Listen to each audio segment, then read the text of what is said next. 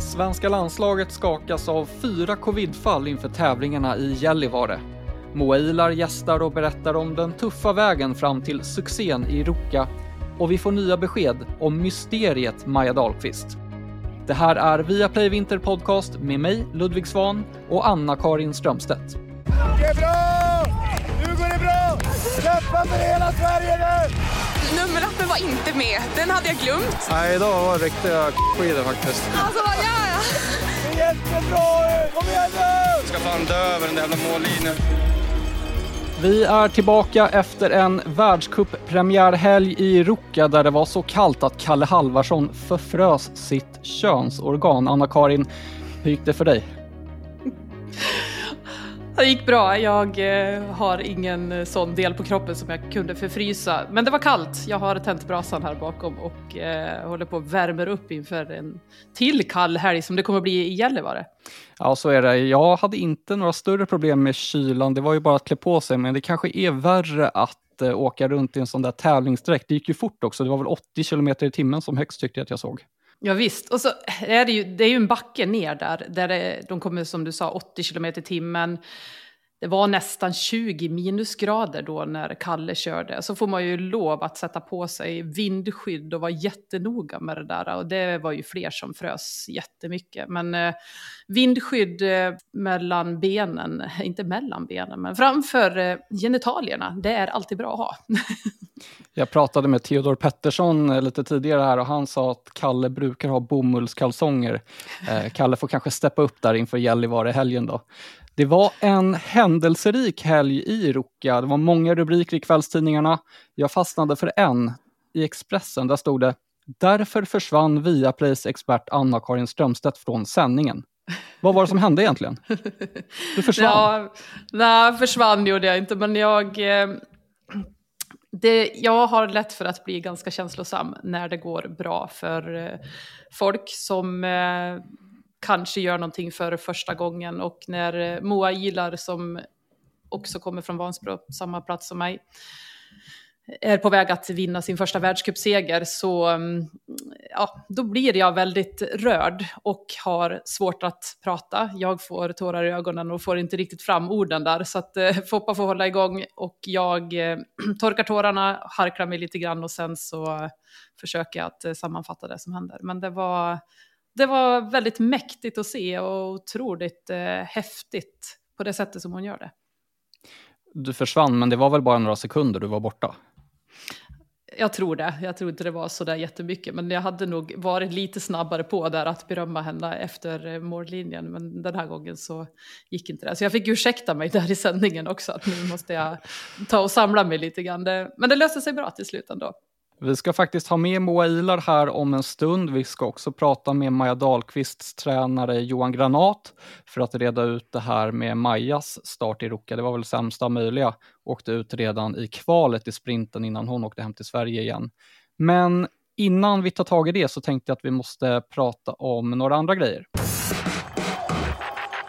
Och vi får väl börja med den stora nyheten. Fyra svenska åkare har testat positivt för covid-19. Det är William Poromaa, Frida Karlsson, Jonna Sundling och Linn Svan. Frida Karlsson har just nu inga symptom, men hon är isolerad och det kan vara så att hon kör i Gällivare. Men ja, vilken röra Anna-Karin, vad säger du om det här? Jag fick lite chock ändå när jag läste det där, men eh, samtidigt så det är många åkare som inte var på plats i Ruka som har covid eller har haft covid.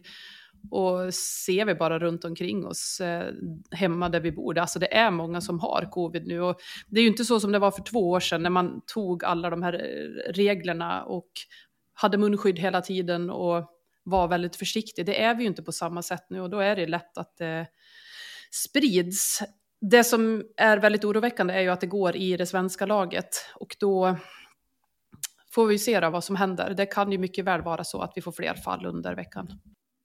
Ja, vi spelar in det här tisdag eftermiddag. Då är alltså läget så här. Vi får se om det kommer fler fall. Det hoppas vi ju inte.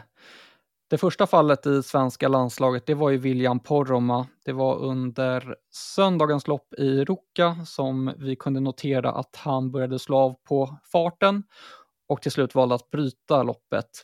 Direkt efteråt så visste vi inte om det var ryggen som har krånglat för honom. Det pratade vi om i förra veckans avsnitt. Han själv var osäker, gick in i Svenska Vallartrailern, tog ett covid-test och det visade att han hade fått covid. Sen flög vi hem ihop med William Poromaa, Anna-Karin. Det var lite Ja. speciellt. Ja, men det är ju alltid speciellt när man har någon runt omkring sig som har covid. Det är precis som att det är någon som har pest. Och det var ju också åkare på det här flyget. Eh, Kläbo var med, Golberg var med. Så Ville, han satt ju där i en eh, egen liten, eget hörn i lekavdelningen. Och det var ju ingen som ens närmade sig honom. Men han måste ju hem på något vis, det är ju bara så. Ja, det var i, i vänthallen innan vi klev på flyget. Då satt han där i hörnan. Eh, jag noterade att Kläbo var framme också och ville kolla vilken plats William satt på i planet för att säkerställa att han inte behövde sitta bredvid William. Nej, det var nästan jag som satt bredvid William. Jag satt eh, en och en halv meter ifrån honom. Men eh, Kläbo har ju haft covid, så att han behöver väl kanske inte vara orolig. Ja, det är sant. I övrigt från Ruka så kan vi konstatera att Emma Ribom vann före Jonna Sundling i sprinten. Marcus Grate vann kvalet, imponerande, men åkte sedan ut direkt i kvartsfinalen.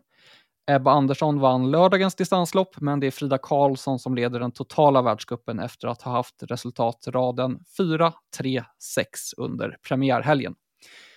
Nu tar vi in Moa Ilar. Ja, det gör vi. Titta, titta, titta! Det är ju grymt! Moa Ilar är längst fram när upploppet alldeles strax börjar. Är hon på väg mot seger? Diggins kommer närmare.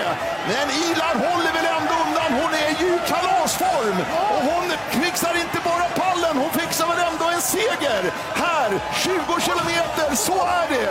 Moa Ilar före Diggins och Brennan. Och sen kommer Ebba och Frida in som femma, sexa. Det har gått ungefär 48 timmar sedan du tog ditt livs första seger i världscupen. Har du hunnit landa Moa?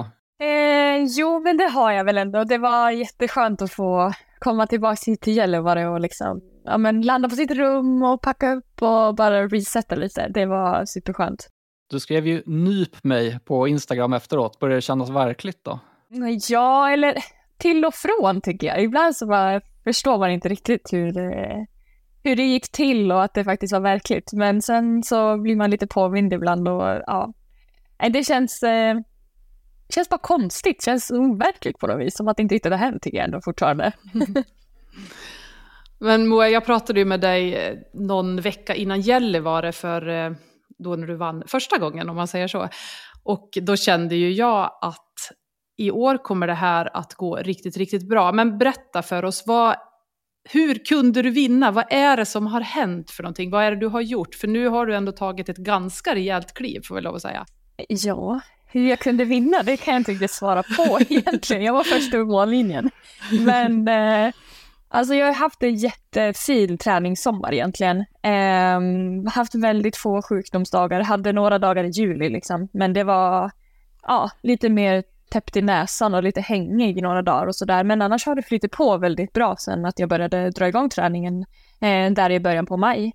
Och sen har jag haft eh, väldigt fin kontinuitet i träningen och eh, ja, men fått till bra träning eh, över lång tid då. Sen har jag gjort lite justeringar i de tekniska detaljerna. Eh, men inga superstora egentligen där heller, utan bara mer lite landat i hur jag åker som, eh, som allra bäst och de tekniska detaljerna har jag liksom fått jobba mer på. Ehm. Så det är väl främst det skulle jag säga. När du kör ditt lopp så åker du väldigt, väldigt smart. Eh, till skillnad mot, nu ska jag inte säga att det var andra som gjorde det sämre, men du lägger upp loppet på ett väldigt, väldigt bra sätt. Du har liksom perfekt ingång i backen. Hur mycket tänker du kring de här delarna under själva loppet?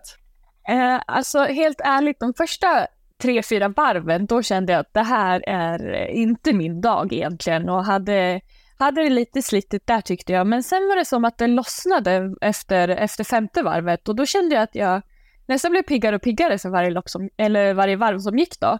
Um, och då var det lite så här intressant tyckte jag när vi skulle gå in mot varv sju där och känna att men jag är fortfarande med och jag har fantastiska skidor som jag faktiskt kan lita på. Och, uh, och jag behöver inte vara helt i rygg i, uppför sista långbacken då och ändå ha, vara i, i kapp nere på botten. Så att det var ju otroligt skönt att ja, men ha de skidorna också. Och, ja, men det var verkligen en berg och dalbana hela det där loppet tyckte jag. För jag kände lite där vid varv 3-4 att nej, nu går nog snöret när de eh, körde hårt för de där bonuspoängen. Men när du viker över krönet, eller kommer Mm. över krönet och ska in och spurta, hur mycket mjölksyra har du i kroppen då egentligen? Du vet att du måste spurta för att kunna vinna det här. Alltså jag är glad att backen tog slut där på växel två, för att där är det liksom som att jag har liksom en bit av resurs eh, och den är liksom förbrukad. Så det är precis så att jag känner att jag kan ta mig över det där krönet. Men sen på, ja, det, på växel tre så har jag ju alltid krafter och känner att jag alltid kan liksom på något sätt prestera hyfsat bra i det tekniska. Eh, och jag kan ju alltid förlita mig på min växel 3. Eh, så att det var väldigt skönt att få byta över till den då, liksom när man kom upp över krönet. Så att, eh, ja, nej, sen var det bara tunnelseende framåt liksom och korsa den linjen först. Det var bara det jag tänkte på. Apropå skidor Moa, vi fick ju höra efteråt att du åkte på Maja Dahlqvists skidor. Hur kom det sig egentligen? Men eh, jag och Maja har eh, ganska delad park egentligen och vi har ju eh, ja, men, eh, bytt skidor sinsemellan under en lång tid liksom och vi har ju den möjligheten när vi har samma leverantör och vi har ju inte alltid heller kört samma lopp. Eh, så då kan vi se till att vi alltid har de bästa skidorna eh, ute på tävling då. Så att eh, igår var det Majas, eller i söndags var det Majas skidor som gick allra bäst när oljan testade då, så då fick jag köra på dem. Moa, jag måste fråga om det här. Du sa att du har gjort eh, några små justeringar i tekniken. Man blir ändå nyfiken på om du kan förklara vad det är för justeringar och hur du kom fram till det här. Ja, alltså jag är ju väldigt liksom, eh, ja men känsloåkare. Eh, att jag måste liksom känna det tekniskt i kroppen, hur det ska kännas när jag vill åka på ett visst sätt. Och min tränare Mattis, han har ju fått ibland liksom ställa mig i positioner för att jag ska liksom kroppsligt kunna känna vad det är han vill eh, liksom få fram och förmedla.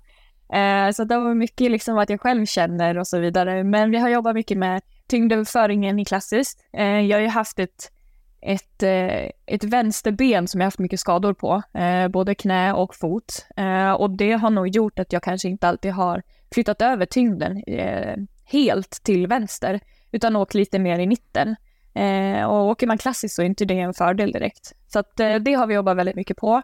Och mm, eh, på skaten så är det liksom, ja men även där försöka jobba med mycket mer tyngdöverföring och göra klart varje skär eh, åt båda hållen.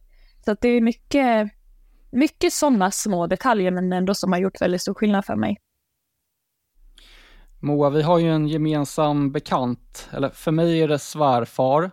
För dig är det, jag vet inte, en, en skidkunnig i, i hembyn Vansbro. Han heter ju Gunde Svan.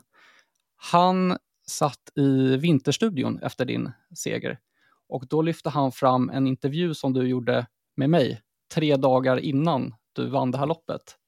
Tänkte vi kan lyssna på vad, vad du sa då. Jag tror att eh, om jag gör ett bra genomförande både tekniskt men också hur jag lägger upp loppet så tror jag att det kan räcka långt. Men hur långt det återstår att se. Kan du vinna? Ja. det är bara läskigt att säga. men jag tänker om jag slog i bara Frida i helgen då är det klart att man kan vinna. Ja. Så då känns det ändå mer okej att säga det. Han menar ju att det här är väldigt viktigt att, att komma över den mentala barriären, att kunna tro på det själv. Jag håller helt med. Och jag skulle nog säga att det är första gången i år som jag men verkligen har eh, trott på det och känt att eh, jag har tagit väldigt stora kliv och närmat mig på träning och ja, men då också vågat säga det till mig själv. Och, eh, det var ju väldigt skönt kvitto att få här i Gällivare redan och liksom faktiskt redan då var, var före. Och, så det har ändå också varit en nyckel för mig att liksom våga tro på det från min egen sida. Och att våga säga det utåt i media också. Ja, men det är läskigt. Alltså, ja, det är, det är speciellt alltså. För att man vill ju tro på det samtidigt som man liksom också är rädd för att säga det och liksom inte vill sticka ut någon haka och liksom verka oödmjuk och så vidare. Men eh, nej, jag tror att det är viktigt också för sig själv framför allt att säga det högt. Moa, du har ju ändå eh, hängt ihop lite grann med Gunde när, innan du kom ut på världscup och så här eh, i, inom klubben. Jag har ju vissa historier kring Gunde med hans detaljer innan tävlingar och så här. Är det någonting speciellt som du har med dig från Gunde eller någon sån här eh, häftig episod som eh, du kan tänka på eller som du har lärt dig från honom? Han har ju ganska många speciella historier att bjuda på. ja. Um, oj, vilken bra fråga. Jag vet faktiskt inte, men jag minns bara Eh, ja, men jag minns liksom små saker från när vi var på klubb tillsammans. Då, och, men ett är väl typ när vi åkte USM första gången och Ferry blev sjuk på plats. Så att jag fick liksom all uppmärksamhet eh, ifrån hans sida då, och vilken, vilken skillnad det var att liksom få känna den uppmärksamheten och han gick ju all in på mina skidor och verkligen gav mig de bästa förutsättningarna för att prestera. Eh, och sen liksom står ute längst bort på banan och skriker på mig om att jag, jag kommer vinna det här liksom och ta det och så, ja, men det var den liksom, det engagemanget har ju varit eh, otroligt viktigt för mig, både ifrån Gunde men också från Marie som verkligen har ja, men stöttat mig på många sätt och även jobbat tekniskt med mig också, så att eh, de har haft en, en betydande roll ändå skulle jag säga. Moa, jag tänkte vi ska prata lite om din väg eh, till toppen, får vi säga nu, när man vinner i världscupen. Vi har ju sett dig i världskuppen i många år och du har varit ute på, på mästerskap, men just på mästerskapen har du haft det tungt, både OS i Peking och VM i Planica, lite av ett magplask. Hur har det där påverkat dig? Eh, jag skulle säga att OS eh, var ju otroligt speciellt. Eh, tävla på så hög höjd och eh, väldigt tuffa banor, men också en snö som jag aldrig har eh, alltså jag har aldrig liksom träffat på någonting liknande på, liksom, i före hur det var där. Eh, så det var verkligen mycket som var nytt och mycket som var väldigt, väldigt stort och ja, men hela den grejen plus att det var covid eh, gjorde att jag kände att det blev väldigt stort och väldigt mycket eh, runt omkring som inte klaffade och jag var otroligt nervös inför start och brukar väl kanske inte vara så eh, nervös.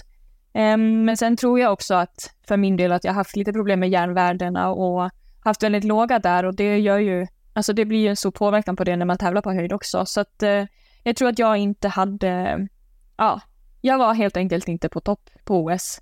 Eh, och vi gick väl på lite för hårt även på tävlingsdag då och fick en rejäl höjdsmäll där redan efter en kilometer och funderade redan då på hur jag skulle ta mig i mål. Eh, så att eh, OS var ju otroligt tufft och och då gå in i ett nytt mästerskap förra året med liksom, ja men de minnena ganska färskt ändå. Det var ju också så här lite läskigt och ja, det var ju såklart helt nya förutsättningar men ändå så kände jag väl kanske att det eh, låg ändå nära mig och sådär i tanken. Men eh, ja, nej, jag har haft två riktigt tråkiga mästerskap eh, så jag såg fram emot nu en säsong utan mästerskap faktiskt. Det här med järnvärdena, är det någonting som du har haft problem med mycket eller? Ja, ända sedan jag var liten faktiskt, eh, så har jag haft riktigt låga järnvärden. Så, så att, eh, det är klart att det har påverkat, men nu har vi fått lite bukt på det och sådär och fått det bättre. Så att eh, det känns väldigt skönt att liksom komma, komma på bukt med det då. Eh, och sådär, men eh, ja. På vilket sätt märker man av det? nej men en trötthet och återhämtning skulle jag säga. Men sen är det också svårt att prestera på höjd och eh, det sliter liksom mycket på kroppen att vara på höjd. Skönt att nästa mästerskap inte är på höjd då. Ja, men faktiskt. Eh, men samtidigt så tror jag ju, jag, alltså när jag var i junior så åkte jag i Salt Lake och det är också höjd. Eh, och där presterade jag ju, ja men väldigt bra. Så att, eh, ja, jag vet inte, det är kanske bara förutsättningar, små detaljer som gör att man inte helt lyckas som man önskar. När man eh, vinner världskuppen så blir det lite klirr i kassan också. Räknar det till 137 eh, 000 kronor om vi lägger ihop både pengar från FIS och förbundet. Blir det någon brakmiddag nu eller vad, vad gör du? Nej, vi får se vad det blir. Min bror tyckte att jag skulle betala en skoter som vi ska dela på, så att vi får väl se om det blir jag som tar den. Åka med i Vansbro eller? Nej, uppe i stugan till påsk. Mm. Vi brukar ju vara där över påsk så. Moa, jag tänkte fråga också lite om din eh, roll i gruppen. Du är ju åkarrepresentant, vilket innebär att du företräder åkargruppen i diskussioner med förbundet. Sen brukar du också beskrivas lite som lagmamma. Vem är du i, i landslaget? Ja, jag är um, ganska ansvarstagande skulle jag nog säga. Eh, och eh, har väl ganska bra koll, liksom, mycket på det mesta. Ehm, Eh, brukar få en del frågor om så här, ja men eh, vad är det för rabattkod till det här företaget eller när skulle vi åka imorgon eller vad skulle man ha på sig och så vidare. Så att, eh, ja. Men jag tror också att det är mycket så som jag är som person så att eh, det är heller ingen börda för mig. Vilka får du hjälpa mest? ja, det är väl Frida och Maja skulle jag nog säga. Det är de som känner som minst koll faktiskt. Vem är Moa Ilar utanför skidåkningen då? Vad gillar du att göra? Förutom att åka skoter vid stugan. Mm, jag umgås med min familj. Det tycker jag är väldigt kul. Men det blir ju allt för sällan. Eh, det brukar ju gå långt mellan gångerna nu när det blir säsong och sådär. Men eh, ja, det är väl liksom mitt, liksom det bästa jag gillar att göra. Det är faktiskt det. Eh, men sen, eh, ja, små saker. Jag gillar att vara ute. Tycker att det är fantastiskt. Ute, frisk luft. Hitta på saker liksom. Så att, eh, ganska aktiv ändå. Och visst är det väl så att du kommer att flytta tillbaka till Vansbro efter att du har lagt av? ja, det är planen. det är planen. Det är ganska imponerande ändå, för att de flesta som kommer därifrån och flyttar därifrån har oftast inga planer på att flytta tillbaka, men du ska tillbaka dit. Ja, jag förstår inte hur man inte skulle vilja bo där. Alltså, det finns ju allt. Jag är uppvuxen med allt. Det fanns ju ingenting som var i vägen. Allt är nära och det finns eh, väldigt mycket idrotter att göra och en... Eh, ja, jag trivs så bra och det är jättevacker miljö där också tycker jag. Och sen har jag ju hela familjen där också så att eh, det känns som givet. Och då kommer du att jobba som lärare på skolan där, eller vad tänker du? Ja, det, det har jag i alla fall tänkt. Eh, sen får vi se om man hamnar där. Men ja, det är väl planen. Jag är ju halvvägs till lärare. Mm. Eh, så att eh, vi får väl se om den... Jag har ju planer på att göra klart studien i alla fall, men eh, när, det får vi se. Men du är ju bara 26 va? Du kör väl ett tag till hoppas jag? Ja, jag lär väl. Nej då, men eh, jag vill ju ändå ta lite revansch på OS känner jag, så det är i alla fall dit.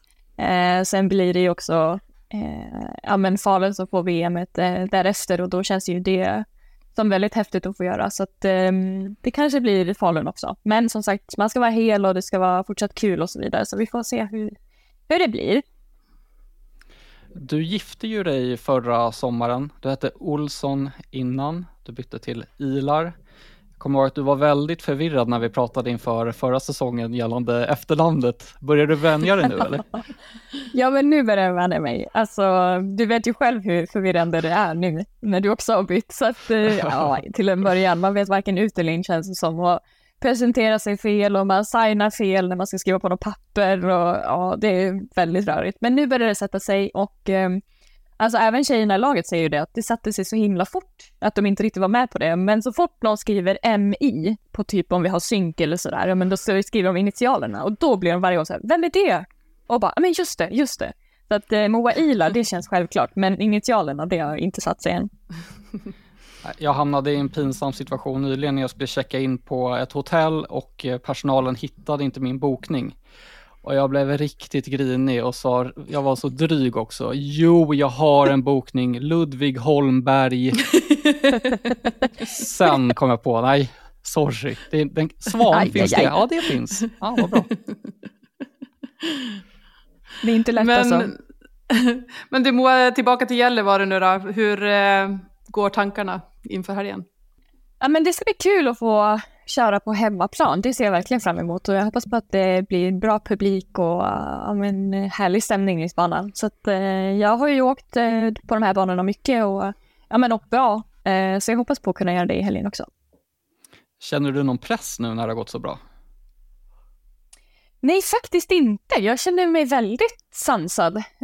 Jag vet ju tidigare när man var yngre och gjorde något bra lopp, då kunde man ändå känna att man hade lite press på sig, men kanske framför allt från sig själv. Men jag känner att det bara ska bli väldigt kul att få tävla och göra sitt allra bästa. Men allt utom pallen är ju fiasko. det får stå för dig Ludde. Ja, underbart att gå in i en tävling och känna så som du gör. Det är inte alla som klarar av det skulle jag vilja säga. Nej, jag hoppas att det håller i sig, att det är kul liksom fortfarande att tävla eh, under hela säsongen liksom. Då tror jag att jag presterar som allra bäst. Men Moa, tack så mycket för att eh, du gästade podden och snackade lite med oss. Eh, lycka till i Gällivare nu. Tack så mycket. Ja, Anna-Karin, det verkar som att Moa Ilar fortfarande har fötterna på jorden, va? Jag slås ju faktiskt av dels det och även hur klok och nu, nu är hon mamman i laget. Hon är, hon är väldigt mogen och klarar av att ta beslut och känns som att hon tänker igenom väldigt mycket. Så att det är ju ingen slump ändå att hon är där hon är, utan hon har ju jobbat stenhårt för det här under många års tid och det är nu vi får se det. Jag var inte helt seriös när jag sa att det är fiasko om hon missar pallen, men visst är det ändå... Hon ska ju kunna vara där uppe och slåss nu, det är ju känslan, ja. eller vad tycker du? Ja, det, jag förväntar ju att hon kommer att vara... Alltså, om Moa inte är topp 8 eller topp 10 på världscuper, då kommer vi helt plötsligt att tycka att det inte är bra. Utan har man vunnit, då är det som att då ska man vara någonstans där. Topp 3, topp 5, då är det bra. Men är det inte där någonstans, då är det någonting som har hänt. Men eh, jag förväntar ju att det är liksom Ebba, Frida och Moa Ilar nu som är de eh, vassaste distansåkarna. Mm. Jag tänkte vi ska prata lite om tjejen som lånade ut sina skidor till Moa, alltså Maja Dahlqvist. Hon gick inte vidare ifrån kvalet i Ruka och hennes tränare Johan Granat väntar på att få komma in här, så jag tänker att vi släpper in honom. Johan, behöver vi vara oroliga för Maja Dahlqvist eller? Eh, nej, men hon, sen, hon är väl inte på samma, eller på, på det stället hon skulle vilja vara just nu, så att eh, eh orolig, orolig, det, det är väl klart liksom, eh, när det inte svarar som det gör. Ehm, men sen samtidigt så kan vi inte stå här helt handfallen och inte göra någonting heller utan eh, vi får jobba med de förutsättningar som eh, är för Maja just nu och se faktiskt lite framåt och gärna någon vecka till framåt. Ja, vi såg att det stämde inte för henne i Ruka. Vad, vad har hänt sedan dess? Nej, egentligen in, ingenting faktiskt. Eh, jag tror att, prata med Maja lite själv egentligen också, att Eh, åkningen i, i Gällivare kontra Ruka var inte så himla stor skillnad. Eh, banan är kanske lite tuffare i Ruka och det är det som ger lite mer utslag också. Eh, det har inte varit egentligen jättemånga dagar därefter och eh, fortsatt hennes grundplan innan hon åkte Ruka, Ruka var faktiskt att hon skulle åka hem efter sprinten och eh, stå över Gällivare. Eh, så det, eh, planen har inte förändrats egentligen någonting därefter. Eh, Och sen eh, jobba lite på, ännu mer på sikt för henne att eh, eh, eventuellt åka en, en eh, sprint i Östersund till att börja med också och så se lite och ta det därifrån då. Eh, men egentligen att eh, vi har fått prova oss fram ganska mycket sen eh, ganska många veckor tillbaka och att eh, nu efter Rocka bestämde vi att nu, nu gör vi något mer, eh, lite mer radikalt egentligen in mot eventuellt Östersund om två veckor att eh, eh, fortsatt jobba mycket, mycket lågintensivt med henne och att det är inget tävlingsfart och inga intervaller och svängt om lite i styrka för hennes del också. Så att eh, eh exakt var, vad som är vad det är egentligen ingen som har något svar på, men eh, eh, samtidigt så måste vi handla lite också och försöka göra någonting så vi kan göra någon form av utvärdering också. Men eh, du som är nära Maja och ni är mitt inne i, eller inte mitt inne, men vi är i starten av en världscupsäsong. Hur tar Maja det här? Eh, jag, tyck, jag, tycker ändå att hon är lugnare nu än vad hon var för eh, kanske fyra, fem veckor sedan. Eh, när, det, när det kom ganska drastiskt att det, det tog emot ganska mycket. Från att ha varit en helt fantastisk träningssäsong. Det är hennes bästa som hon har haft eh, till att de kom tillbaka ner från eh, Park City och kom hem en, en vecka på hemmaplan och körde lite tävlingsrace på rullskidor och sen därefter så vart det inget bra. Eh, så nu någonstans så är det ju kanske eh, om det var frustration, förtvivlan, varför inte svara så är det mer kanske lite handlingskraft eh, mer just nu att vad, eh, vad ska vi göra för någonting, se framåt, ge det lite tid framför allt också.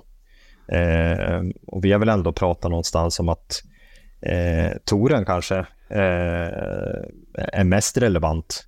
Eh, skulle det kännas bättre innan det så då är det bara bonus.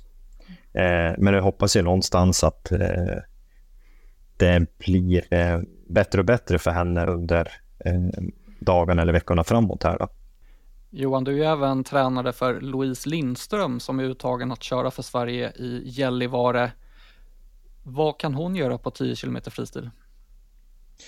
Eh, ja, men eh, Louise mål för säsongen faktiskt det är ju inte världscuperna. Eh, utan eh, Louise vill ju gärna ha en resa eh, kring skandinaviska cuperna. Eh, som, som kommer vara hennes stora mål. Då.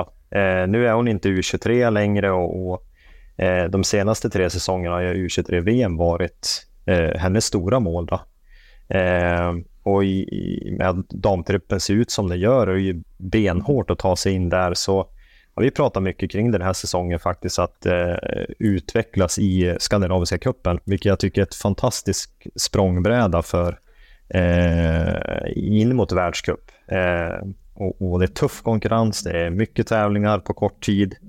Eh, så där är ju egentligen hennes mål för säsongen. Så att eh, jag tror som sagt att vi har försökt bygga den här säsongen lite att eh, de här första skandinaviska kupperna i Våkat är i mitten på december. Det är där det ska lyfta lite mer för henne. Jag ryser bara jag hör Våkat, det brukar vara så jävla kallt där. ja, men Våkat Får inte svära. Faktiskt... Våkat är faktiskt ganska praktiskt ska jag säga det. Man bor nära, spåren är nära och det är lite julstämning och, och oftast en hel del snö också. Så att eh, eh, likt som Ruka, eh, visst att det är kallt liksom, men eh, man kan se saker och ting på lite olika sätt faktiskt. Ja. Jag gillar Våkat i Ludde. Jag har eh, gjort mina bästa tävlingar där, så att, eh, man ska inte... Våkat är fint. Men Louise, hon verkar vara i fin form. Hon åkte väldigt bra i Sverige Cup nu i Idre. Ja, men eh, det tycker jag liksom. Det, hon känns ganska trygg och, och eh, tagit mycket eh, stora steg ändå, liksom lite på det privata planet. Eh, och det har varit en eh, häftig utveckling. Jag tycker jag haft under många år tillbaka. Eh, och sen finns det fortsatt mycket, mycket kvar att jobba på, både i styrka och uthållighet, fart eh, och i teknikarbete framför allt lite. Ehm, så att eh, det är ju återigen liten, fortsatt lite oslipad diamant. Och, eh, om hon gick från att vara eh, vunnit junior-VM i sprint så eh, kanske hon nischar sig lite mer faktiskt åt eh, traditionell åkning just nu. Ja, men det blir spännande att följa Louise framfart och så får vi se om Maja dyker upp i Östersund då, om hon kan hitta lite form. Eh, tack så mycket för att du stannade till här Johan. Efter att ha hört det som Johan Granat säger om Maja Dahlqvist här, är, är du orolig för henne? Ja, på sätt och vis så är jag ändå det. Det tar lite tid att eh, hitta tillbaka till det där när återhämtningen kommer tillbaka till kroppen och efter det så måste hon ju på något sätt också börja bygga, bygga upp sig igen. Och det kan ju faktiskt ta lite tid. Så att eh, alltså jag är inte orolig så att hon kommer tillbaka. Men det kan nog vara så att vi får vänta till efter jul innan Maja är i form igen. Tittar vi på truppen till Gällivare då så den är ju såklart påverkad av alla de här eh, covidfallen, men Frida Karlsson är som sagt med i väntan på hur det där utvecklar sig. Vi noterar också att Louise Lindström, som sagt, är med. Märta Rosenberg får chansen, kul. Och på här sidan så är det ett namn som sticker ut. Alvar Mylback, 17-åringen som vi har pratat ganska mycket om redan i den här podden. Han är med nu. Jag blev lite förvånad faktiskt, för det är ju framförallt i sprint han har åkt bra nu i början av säsongen, men han är uttagen för att köra distans här. Ja, han åkte ju uppe i Idre förra helgen och eh, där var ju resultaten inte på toppen då, men han är ju någonstans och slåss med Rosjö och många av de här Simon Andersson som också är med i truppen. Så att de är med och då är det helt rätt ändå att eh, Alvar är med i den här truppen. Men vad ska vi förvänta oss av honom då? Ja, jag om han får åka en stafett till exempel. Där tror jag att han kan göra någonting riktigt, riktigt bra. Är, han har ju den där äh, fighting äh, spiriten på något sätt och verkligen ger allt när det gäller. Det skulle bli spännande att se om han får åka stafetten då. Men äh, förväntningarna, nej, alltså jag ser mycket fram emot att se honom åka en sprint i Östersund. Men eh, nu har han fått chansen, det är första gången. Dels så är det ju några helt andra rutiner och allt som är runt omkring med en världscup. Men eh, alltså skulle vi få in honom eh, topp 30 så är det ju jättebra. Mm, det är lite mer se och lära kanske den här helgen för Alvar. Ja, det tycker jag att det är. Så, men efter det så hade det ju varit kul ändå om man ändå kan visa där och sen få in honom i truppen. Han är ju kul att ha med ändå på något sätt. Han är speciell den där unga myrbacken. Mm, en supertalang som vi hoppas få se mycket av i framtiden. Vi har fått in massa lyssnarfrågor faktiskt. Eller faktiskt, ja. det är klart vi har fått in massa lyssnarfrågor. Tänkte vi ska ta några stycken här. Uh, Gustav Karlsson skriver, hur ser ni på Kläbos chanser i totala världskuppen med tanke på resultaten i helgen? Nu står han ju över i Gällivare också. Det är klart att han tappar ganska mycket poäng på det. Men är det så att han kommer tillbaka i en bra form och presterar så där som han gjorde förra året och då är, betyder det att han är i topp på alla tävlingar så tror jag ändå att han har väldigt stor chans att ta hem den där även i år. Men eh, han halkar efter. Redan från starten såg vi till exempel på Jonna Sundling förra året hur mycket det kostade. Så vi får se när han är tillbaka. Men jag hörde också något rykte om att han kanske kommer att stå över fler helger och då, då kan det bli tufft. Men är han bara på banan igen om eh, eh någon vecka sådär eller till helgen efter, eller Östersund blir det såklart, då tror jag inte det är något problem för det. Nej, det är fortfarande tidigt på säsongen. Eh, vi tar nästa fråga. Hami Haimirsali, hoppas jag fick till uttalet där. Han skriver efter första helgen, vilka positiva slash negativa besked gav de svenska åkarna? Vi behöver inte gå igenom alla här, men vad, vad tycker du sticker ut? Det är ju Moa Ilar, Emma Ribom, Marcus Grate också med hans fina mm, prologseger och eh, det negativa är väl nu i efterhand så här att det är så många som har fått covid och det var ju, ja, det är väl kanske en grund till att det kanske inte gick så där jättebra för flera av åkarna som vi kanske hade förväntat skulle åka lite bättre. Johanna Hopp undrar, hur går det för Jens Burman? Jag sitter inte riktigt inne på svar där. Han hade ju en tung nationell premiär i Gällivare, blev inte uttagen till Ruka, han är inte heller uttagen till Gällivare. Har du hört något om Jens? Nej, det har jag inte gjort, utan han, när man står över Idre så är det lite samma läge där som det är för Maja Dahlqvist. Man behöver komma tillbaka, hitta tillbaka till någon form som gör att man kan prestera ute på världskuppen, så han eh, behöver lite tid. Sen har vi en fråga från Gustav Lindskog som jag gillar. Eh, han skriver, vill veta mer om Strömstedts karriär, höjdpunkterna slash motgångarna, byte till skidskytte. Här känner jag, här, här, det här kan bli väldigt långt, här får vi skala ner det lite. Eh, din karriär, höjdpunkterna, välj en då, en höjdpunkt. Ja, jag väljer en då, som Ja men just det, jag, när jag var 16 år så blev jag faktiskt tre, trea på SM. Då var det Antonina Ordina som vann. Det var nog då jag liksom slog igenom. Sen eh, har jag varit med på OS. Jag förlorade ju en spurt om en medalj på stafetten. Jättedåligt. Det är ingen höjdpunkt, men det var ganska det var, det var, Är det en motgång då eller? Ja, jag vet inte riktigt. Det är egentligen ganska bra, men det var väldigt tufft där och då att eh, förlora en eh, OS-medalj. Bytet till skidskytte då? Du lämnade längd och började köra skidskytte istället. Ja, exakt. Det är ju, ja, alltså det är en tillfällighet egentligen. Jag eh, skulle egentligen sluta med längdskidor och sen så satt jag hemma och kollade på skidskytte och tyckte det såg så sjukt kul ut. Och så låg jag så här, men hur svårt kan det vara att pri pricka liksom, och träffa. Jag hade aldrig hållit i ett gevär i hela mitt liv. Men så fick jag låna ett gevär i alla fall. Och så tränade jag i en månad i Dala-Järna på skidstadion där. Och sen ställde jag upp på SM och då gick det väldigt bra, så då blev jag med i landslaget. Och sen så körde jag på med skidskytte i fyra år. Så det var egentligen inte tanken att jag skulle hålla på med det. Men när man blir erbjuden en landslagsplats så då är det väl bara att fortsätta. Det var väldigt kul i alla fall med skidskytte. Jag är glad att jag har gjort det.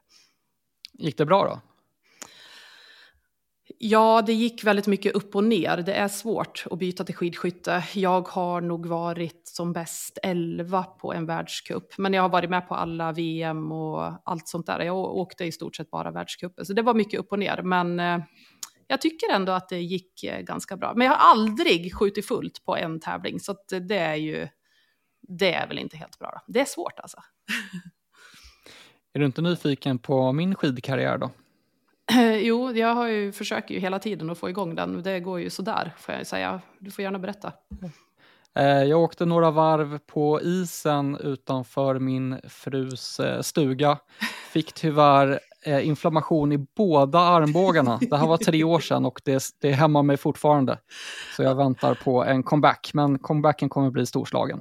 Alltså, när man heter Svan i efternamn, då kan inte en sån där grej sätta stopp för en karriär. Eller framförallt, det måste liksom vara lite hårdare virke i dig Ludde nu. Du ja, måste men jag är skadad. till dig. Ja, jag är men skadad, man, vad ska jag man göra? Kan, man kan inte bli skadad av att åka lite grann på isen. Det funkar inte så. Nej, jag kanske känner efter lite för mycket. Ja. Det som väntar till helgen är i alla fall tävlingar både lördag och söndag uppe i Gällivare. Det är 10 km fristil på lördag och en stafett på söndag. Ni ser som vanligt allting på TV6 och Viaplay. Studion öppnar klockan 9 på morgonen på lördag. Du och jag är där, Anna-Karin. Per Forsberg är med som vanligt. Peter Gide ska komma upp, Johan Olsson och Theodor Pettersson också. Det blir ett jäkla gäng där uppe. Ja, det kommer att vara fullt tryck ifrån våran studio och kommentering hela den helgen. Så det blir, eh, det blir spännande. Det blir kallt för alla. Mm. Men eh, kul blir det. Ska jag vila i någon dag i alla fall. Sen är det bara att hoppa på flyget upp mot Östersund. Så Yes. ses vi där då. Vi gör det.